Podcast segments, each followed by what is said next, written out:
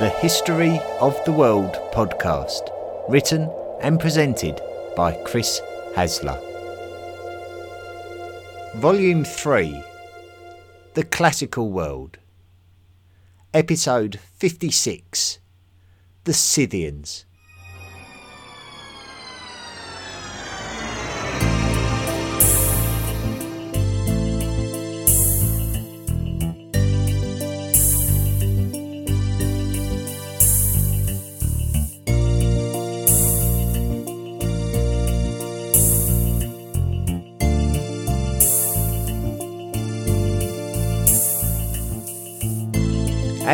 Glance, we might suggest that the steppe cultures were just nomadic tribes who were around at the same time as the Romans, the Greeks, the Persians, the Indian subcontinental cultures, and the earliest Chinese dynasties. Talking about them and devoting episodes of this podcast series might even seem like an obligation.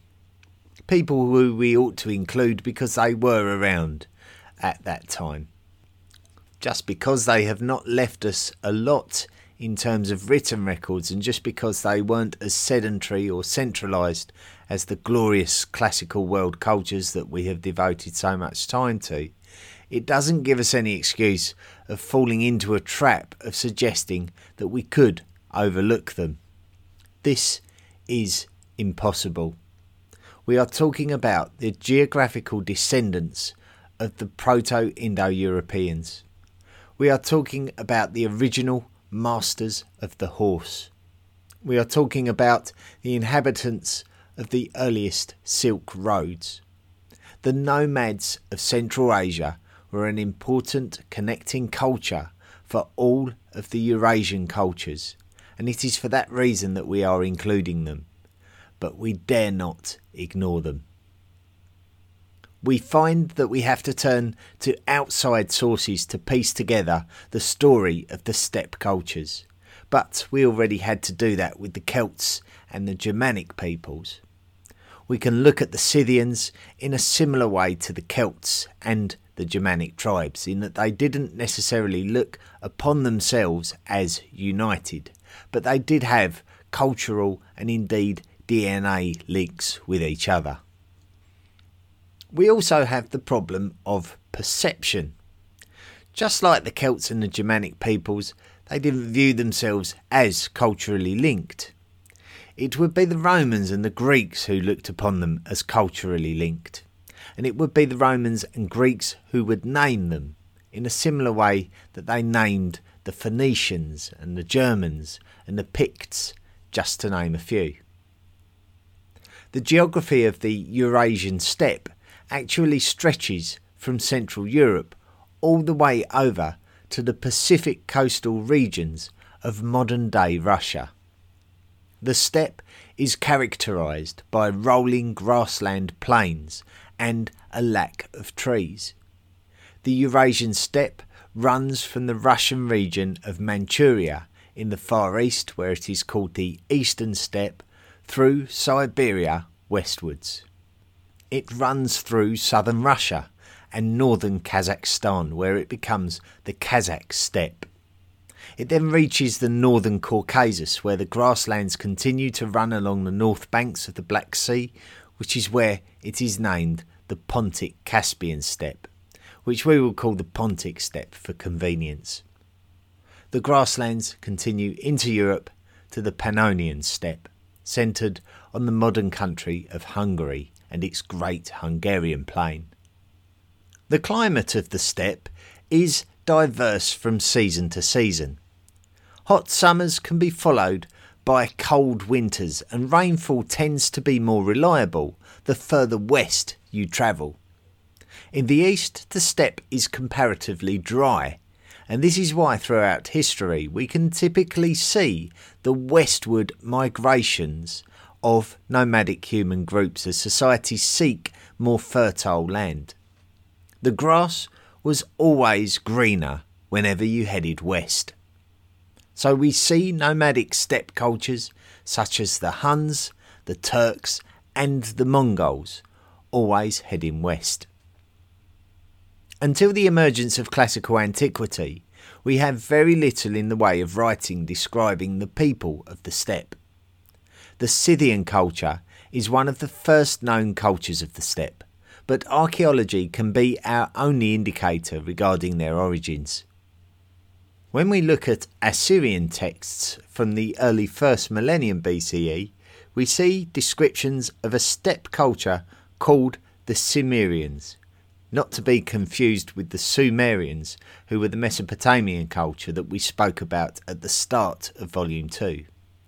The Cimmerian culture of the steppe were mentioned during our episode about the Assyrian Empire, which was episode 7 of Volume 2 and they were mentioned alongside the Scythians. The Cimmerians are described as a Scythian culture people, but we also see the Scythians described as the overthrowers of the Cimmerians. So, what exactly is going on here? Well, we can look at the aforementioned attitudes of the Greek and Latin writers of classical antiquity to find the answer to that. According to them, everyone from the steppe was Scythian. However, historically, we can distinguish the different cultures and peoples within the steppe. The people who we now describe as the Scythian tribes were part of a wider Scythian culture recognised by the writers of classical antiquity. This wider culture included the Cimmerians and the Sarmatians, who we have also mentioned as the people of the Pontic steppe that the Goths integrated with, and who became ancestral to the Ostrogoths. The Scythian people can also be described as classical Scythians to distinguish them from the Cimmerians and the Sarmatians.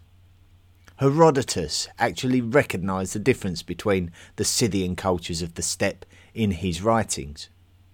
Herodotus also speculated about the origin of the Scythians, but was also very careful to give a broad perspective on this subject, describing the Scythian mythology alongside his own opinion relating to a westward migration theory. Archaeologically, an origin theory has always been challengeable, but recent genetic studies have given us another perspective they suggest that it is possible that the Scythians and other Scythian cultures descended from the earlier Yamnaya culture, which existed in the region of the Pontic steppe in around 3000 BCE, and are therefore the favoured culture who spoke the last common ancestor language of the Indo European languages. So the Yamnaya could be the speakers of Proto Indo European that we described in episode 28 of Volume 2, and they could be the ancestors of the Scythians. We believe that all of the steppe cultures related to the Scythians, such as the Cimmerians, the Sarmatians, and the Alans, spoke Indo European languages, and the Scythian language itself is believed to be closely related to the Avestan language, which was used to write the Avesta, which are the sacred scriptures of Zoroastrianism, and something we explored more closely in episode 5. So we can find a link to the Indo Iranian group of languages, and particularly the Iranians. So the Scythian cultures are part of the wider Iranian cultures, which includes the Medes, the Persians, the Parthians, and the Bactrians. Warrior culture. Regardless of how different and uncivilized the non classical world cultures may have seemed, we can be sure that any successful society from this period of history would have had to have been competent warriors, and the Scythians were no exception. Stories of the Scythian warriors began to conjure up images of romanticised barbarians taking the scalps of their enemies and drinking their blood. We can feel confident that Scythian warriors were good at fighting while mounted on a horse. Horse riding was not necessarily a new thing military leaders of many second millennium BCE cultures could be found surveying the battlefield from the convenience of horseback. The horses actually used within warfare were often pulling chariots, so the use of mounted horses in direct engagement was likely to have been mastered by steppe cultures, of which the Scythians are at the forefront. We can see this depicted in many first millennium BCE pieces of art, both parietal and portable. The first pictures of horse archers are pictures of Neo Assyrians, who were the Assyrians who arose from the depletions of the late Bronze Age collapse. Historians suspect that the Neo Assyrians developed this skill through contact with ancient Iranian cultures. It will come as absolutely no surprise to learn that the Scythians were highly skilled horse archers, and this would give them the power of speed on the battlefield. It was the levels of military speed, coupled with impact, that the earliest classical societies could only imagine.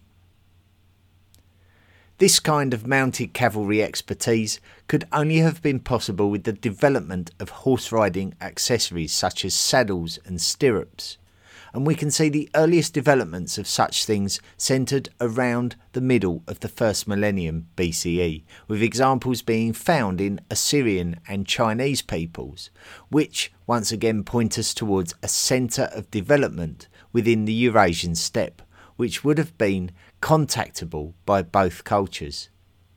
This is somewhat speculative, but it could be viewed as a logical assumption based on what we already know. The Scythian bows are very small and powerful, and therefore they are highly practical for mounted warfare. We may also see that the Scythian bowman would have kept both his bow and arrows in a leather goritus, which he would have worn on his person. The bow itself would have been in the shape of a wavy letter W, or the typical shape of the outline of the top of your upper lip. Quite distinct and resemblant of the small bow of Cupid, the Roman god of passion and desire, and this would have undoubtedly been where Cupid's bow originated from, as the successful mounted archers of steppe culture would have been embraced as a development of classical world military. Non steppe societies would have likely underestimated the abilities of Scythian warriors, who not only mastered the art of cavalry warfare on the open plains of the steppe, but also would have understood the value of recognising the power of the seasons, so that when societies from warmer climates invaded steppe territory during the winter months, the Scythians would have been happy in some circumstances to scorch the earth and retreat leaving their invaders camped in cold and infertile territory, quite unlike the circumstances they were used to in the warmer climates. When the Scythians did choose to do battle, they were every bit the caricatured barbarian warrior that we may wish for them to be. Herodotus tells us of one of the earliest examples in human history of the scalping of enemies. As a slaughtered enemy of the Scythians, you may find yourself to be beheaded, followed up with having your skin sliced from ear to ear, and then having your skull shaken out. At that point, your scalp may be carefully scraped clean and then displayed on the bridle of the warrior's horse as a trophy of victory and personal triumph. The best man would be the man with the most scalps. Certainly, the use of horses was not just restricted to military purposes. Horses would have had a great many uses to the Scythians. Due to their nomadic nature, the horses would have been ideal beasts of burden for transporting belongings from one place to another, as societies are likely to have moved between summer and winter camps, and also the livestock farming methods would have involved more in the way of pastoral farming which is the art of keeping control of herds of animals in their natural habitat as opposed to the complete domestication of wholly sedentary societies. Pastoral farming would have been improved by mounted farmers able to encircle a wild herd more ably on the back of a horse. Add to this fact that breeding horses would have produced a good source of meat, milk, and hides, then the horse in its natural habitat was a huge asset to the Scythians. Royal Scyths. From one perspective, the Scythians were a semi nomadic society with elements of a modernising way of life. From another perspective, the Scythians were a throwback to the earliest Neolithic societies with their nomadic ways. The reality is that the Scythians didn't need to advance their culture in the same way that those heavily populated areas of the Mediterranean and the Middle East did. But that didn't mean that they didn't have a lot of the same fundamental human values that existed in all societies, such as the desire to own beautiful objects and the desire to be held in high individual esteem. Tribal leaders were comparable to kings in Scythian society, and the Scythians would even have an aristocratic class among their numbers. These could be referred to as the royal Scyths and we would have found that some among their number would have been married into other royal houses to strengthen bonds. The greatest warriors and the best horse breeders would have belonged to this aristocratic class. Different Scythian peoples would have had varying degrees of centralisation, uh, depending on the mood of the monarch and how he wished to govern the tribes under his jurisdiction. We do not see writing as a maintenance of law in these cultures, so it is possible that the royal Scyths may have been responsible for ensuring that the Scythian people were governed in accordance to the wishes of the king. So the king would have issued the instruction, and the royal Scyths would have distributed that instruction to the tribes. It is conceivable that the laws and instructions that your parents lived under were totally different for you, as the new king might have had new ideas and there would have been nothing as a point of reference to bygone generations. We can also see evidence of an affluence which takes us back to the human desire to own things of great wealth and treasure, such as gold and golden artifacts moulded with depictions of Scythian warriors that have been uncovered that further demonstrate the glory of the spoils of war. The currency of the Scythians was booty, and the better you were as a warrior, the more horses you could buy with your booty, as an example. We can see evidence of an affluent royal Scyth class in the graves of their aristocrats, filled with precious artifacts. So, not only can we get an insight into the desires and stratification of Scythian societies through these graves, but also an idea of the burial and belief cultures of the Scythians the greatest members of their societies were buried in burial mounds called kurgans, which appear to be like small hillocks on the landscape, but they possess great treasures of an ancient age. These Iron Age treasures are often constructed from bronze, but they can be gold and silver too. Some post holes at particular kurgans suggest that a simple wooden construction may have been built, perhaps covered in cloth or hide, and for the purpose of being a gathering place for rituals similar to those described by Herodotus. Herodotus describes these rituals as being drug fueled, and the residue of papaver and cannabis in ceremonial gold vessels supports this observation. Religion. The fact that we mention Herodotus quite a lot is a testament to the value of his work, and of course, there are many revisionists who like to paint Herodotus in a different light as a pro Greek fantasist who had his own agenda or was easily led by the information given to him by others, and being of less value to history than the more scientifically and less mythologizing nature of Thucydides. Without the work of Herodotus, our understanding of the first millennium BCE world would be so much less than it is. The archaeology of the Scythians seems to prove Herodotus right about much of his knowledge and writings regarding their culture, and so he is a vital source of information and education for all of us. Herodotus talks of horse sacrifice during burial rituals, and the excavation of hundreds of ceremonially buried horses proves this to be correct. The horse sacrifice itself was quite ceremonial and described in gruesome detail by Herodotus, who refers to a priest being the master of ceremonies.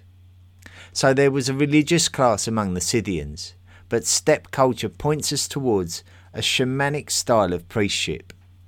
Other animals were held in high regard, such as the stag depicted in Scythian paintings, but the pig was not such a welcome animal, and as such, it was not sacrificed because of its lack of value. The horse was revered, though, and horse sacrifice was an honour. A Scythian pantheon of gods has been identified, but at the risk of suddenly turning on Herodotus, a lot of the deities have been compared to Greek gods, and I personally think that this may have been a patronising practice of Herodotus towards non Greek cultures, whereby he would say that other cultures' deities were just versions of Greek gods. And we also see this when the Phoenician deity called Melkart is reported by Herodotus to be the equivalent of the sacred Greek hero Heracles. Paganism was a natural religion of ancient societies, so we should expect to see deities of the same aspects of the natural world in all ancient societies. So there was no need to connect one society's deities to another. The burial of a Scythian king is reported as a huge occasion, and this would be supported by the condition of the graves. The grave goods would have maintained the king's status and wealth in whatever afterlife he was headed to. This is not dissimilar to the kind of burial we described with Queen Puabi in the 3rd millennium BCE in Mesopotamia, which we talked about during Volume 2 and specifically Episode 3 on the city of Ur. Puabi's grave was full of grave goods and an entourage of humans and animals and we see this level of preparation for a journey to another existence in Scythia also. Herodotus even tells us stories of mourners self harming as part of the funerary grieving for the lost monarch, such as cutting chunks out of their own ears and ripping out their own hair. Art Scythian art forms are dominated by animals and anthropomorphic designs, and they are influenced by neighbouring cultures as grave goods demonstrate. A variety of art forms are evident. There's much in the way of metalworking with various metals and with intricately designed jewellery and ceremonial weaponry, which is typical of many ancient societies. We may not be hugely surprised, but it is notable that the skill levels of the metal casting and working is of a high standard. Discoveries from Scythian sites have demonstrated evidence of different methods of artwork for different purposes. Some of the jewellery would have been designed to be attached to clothing, and the Scythians would also work with fabrics to create wall hangings and rugs with embroidery and a style of textile work called applique, where small pieces of fabric and felt are sewn into the base fabric. All of these aspects discussed in this week's episode point towards a successful society who were creating enough spare time to be able to dedicate themselves to more leisurely pursuits. The story of the Scythians. The origin of the Scythians is somewhat unknown.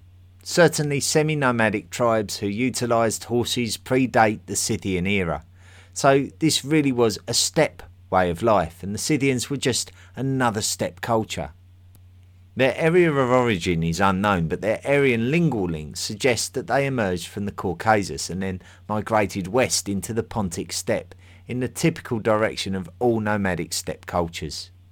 This appears to have happened from around 900 BCE onwards.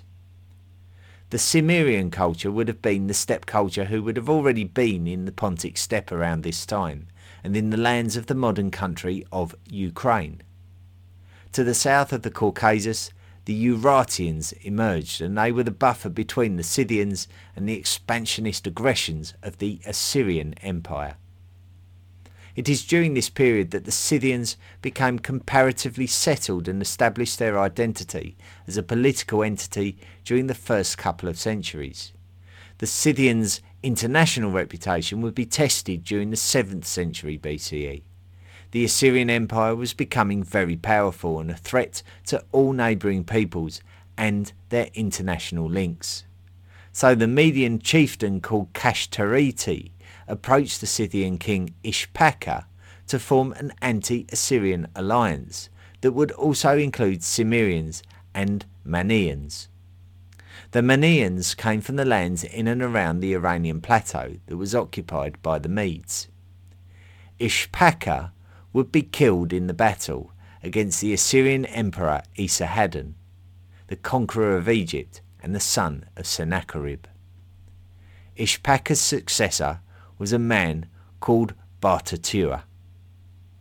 Bartatua would take a different approach to the Assyrian question by seeking an alliance with Esarhaddon, and Esarhaddon seemed keen to have an ally against the Medes, and so Bartatua would marry Esarhaddon's daughter and cement a Scythian alliance with the most powerful empire of the time, the Assyrians. This alliance was successful enough that the Scythians were able to take control of the lands of Media with the blessing of the Assyrians. The end of the 7th century BCE was a time of chaos in the Middle East, and the Medes rebelled against their enemies under their king Cyaxares, and so Scythian dominance of the Medes ended. The Assyrian Empire was in a steep and terminal decline as we describe this sequence of events during Volume 2, specifically Episode 7.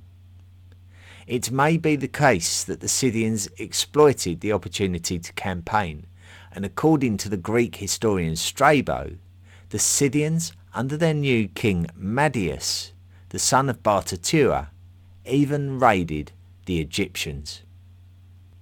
The emergence and prosperity of the Medes and then the Achaemenid Persians kept the Scythians out of Middle Eastern lands, and so the Scythians would concentrate more on improving their lives in the steppe and their relationship with the emerging societies of Greece. The Scythian kings that we have mentioned would have been kings of their local tribes, and we have to remember that most of the tribes of the areas to the north of the Black Sea and the Caspian Sea would have all been regarded as Scythian societies. So, what one society was doing in the Asiatic East would have made no difference to what another society was doing in the European West. This was not a political nation, but a group of tribes similar to the Germanic societies and the Celtic societies that we have recently talked about.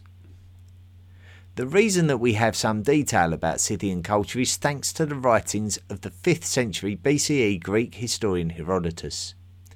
Herodotus would have likely have been welcomed into Scythian lands due to the links that had been created between Scythia and Greece.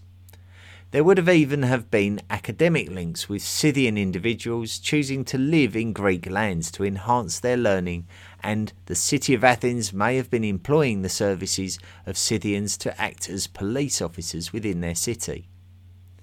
It may have been Greek influence that modernised Scythian culture, and it might have been the power of emerging neighbours, such as the Achaemenids and the Macedonians, that forced the Scythians to modernise further still. The 4th century BCE is the critical century for the Scythians, with a lot going on around them we see a lot of royal graves containing precious artifacts that have been undoubtedly influenced by Greek art styles. The archaeological site of Kamensko Gorodishi demonstrates a Scythian town and therefore a consideration towards a sedentary life, if only for the more aristocratic Scythians. Under King Philip II, Macedonia started military action against the Scythians, who had had a great many of their tribes united by the king Ateas, a highly regarded Scythian king. Ateas himself might not have been of royal blood and simply a usurper, and Philip II felt it necessary to challenge him the battles culminated in 339 BCE when Philip won an intense battle where even his own horse was killed.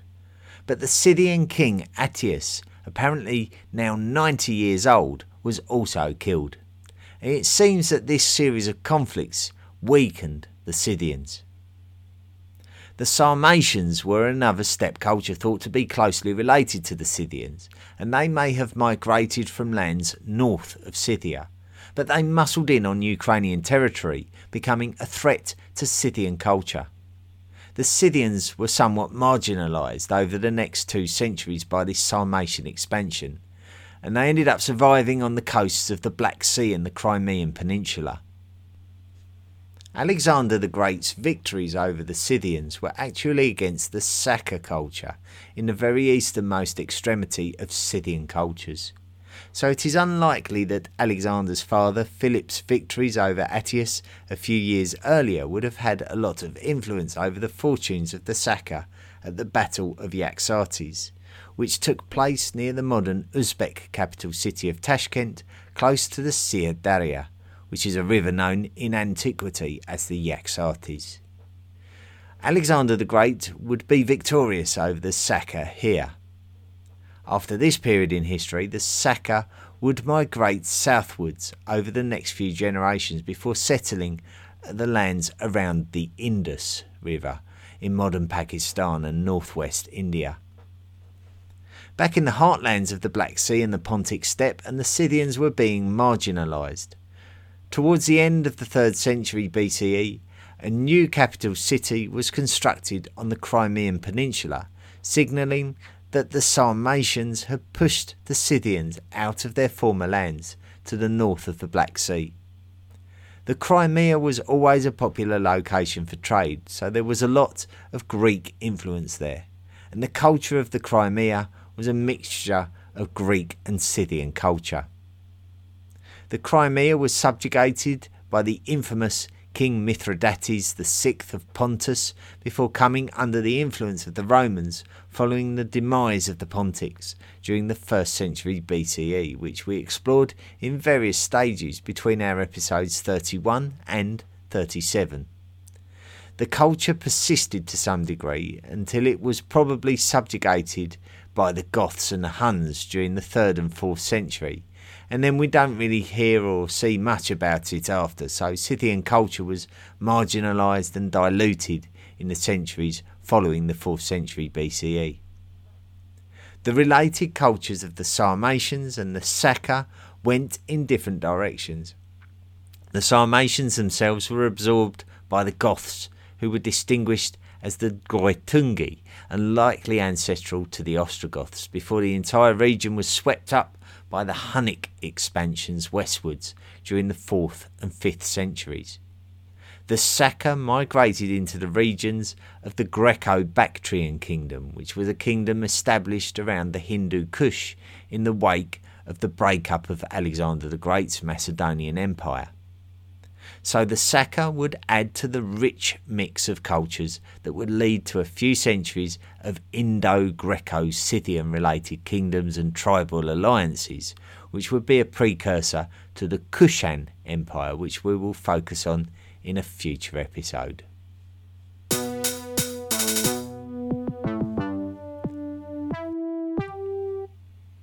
You know, I didn't even mention about the mummification of, uh, the, the Scythians. Like, so they mummified their bodies that they buried as well. Like not all of them, but uh, certainly there was a phase where they mummified the bodies. So they're obviously this same uh, belief in an afterlife that maybe the Egyptians had in that they needed to um, send their their kings off into the afterlife fully equipped and and uh, and very much as as preserved as he possibly could be. So, uh, well, certainly male and female mummies were found as well. So, like maybe royal families, um, you know, were treated with the same respect. If you were related to the king, you could probably uh, end up being mummified, uh, even if you was a, a, young girl.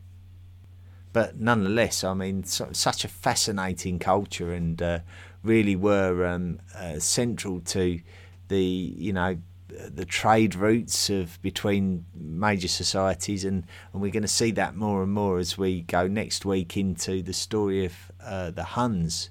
Um, we're going to see uh, a bit more of that, the uh, progression of steppe cultures and, and how they became ever more uh, aggressive. Now, for the regular listeners to the podcast, you'll be fully aware of the uh, of the History of the World podcast website, historyoftheworldpodcast.com patreon.com. If you go there, um, you can support the podcast by clicking on the Patreon link and signing up to make a monthly donation to help me to keep the podcast going. And uh, when you do that, you become a lifelong member of the History of the World podcast Illuminati. As had Kaiser FX, uh, this football ST1, and uh, Lassie Hildra have all become uh, new members of the History of the World podcast Illuminati. So welcome to you all, and um, just uh, just as a point of reference, um, even if you can't make a financial contribution, you can still support the podcast. Just rate and review the podcast uh, wherever you find us. Now, uh, let's see if anyone has reviewed the podcast this week. I'm just having a little bit of a click through here. I haven't. Do you know what? i am ill prepared. I haven't even looked. Let's have a look and see what we've got. This could be a bit of a surprise. I hope there's no swear words. Um, uh, Jean Luc Villa uh, from Great Britain has put great podcast, easy to listen, very clear and well documented. The summary episodes are great. Congratulations to Chris.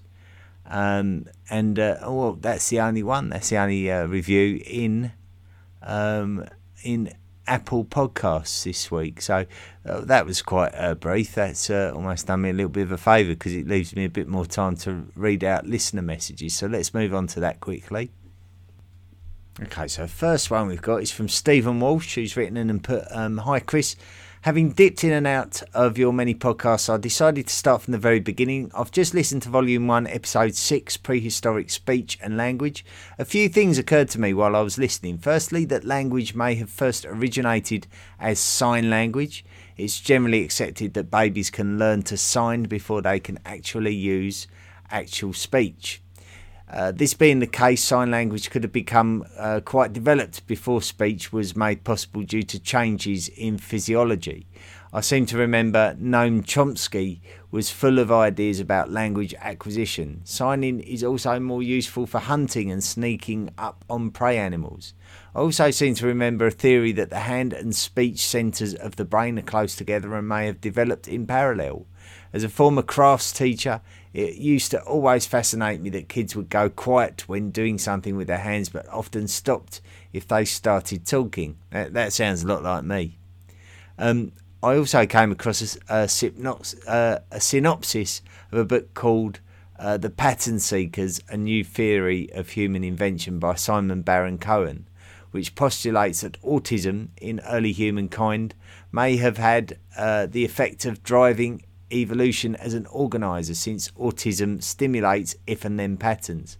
Um, a quick search found the following article. He sent an article with a link. Um, I hope that you might find it of interest. I've asked him actually to share that on media so that we can all enjoy the links. Um, it was good to see you in person on the Study of Antiquity and Middle Age YouTube clip and be able to put a face to the voice. I very much enjoy your podcast and look forward to making my way through all of them. Um, thank you so much, uh, Stephen Walsh. And um, yes, I like to be honest with you. I think you've taken um, the content of that podcast episode beyond a point which uh, which I stopped at. To be honest with you, so um, I particularly like the idea of, of saying that sign language is very useful during hunting. Of course, I. I certainly do believe that humans would have had to have developed a, a strong signing um, ability, and, and certainly we see that in our in our primate uh, in our primate cousins that they, you know, the facial expressions and all of that kind of thing is is very much a part of their communication. So um, I think that's a very fair point. Uh, Ryan Murtha has written in Phoenician Synagogue of Satan. Have you read Shakespeare's Phoenix and Turtle? Possibly the world's most obscure poem. It was published in a little book called Love's Martyr and the title page alludes to Torquato Tasso's Jerusalem Delivered, 1581. Well, turtle doves were sacrificed at Jerusalem. However, the Phoenicians practiced black magic and child sacrifice. That's what the poem's about. Here's a talk by the Phoenician Freemason about the poem he's covering the subject and misdirecting. Oh, he sent me a, a YouTube link there. I'll, I'll, have to watch that later. Uh, Phoenician writings on uh, writers on black magic include Jamblichus and uh, Porphyry, who are popular with Freemasons, and Freemason uh, mythology is all about Hiram Abif, based on Phoenician king Hiram I, famed for his involvement in the building of Solomon's temple. Solomon took on Phoenician women and allowed their friends to build temples, who with decidedly unsavoury rites. These are the eyes wide shut crowd, and they became immensely wealthy 5,000 years ago, selling Lebanon cedars to Egypt. To this day, they are the world's aristocratic elite.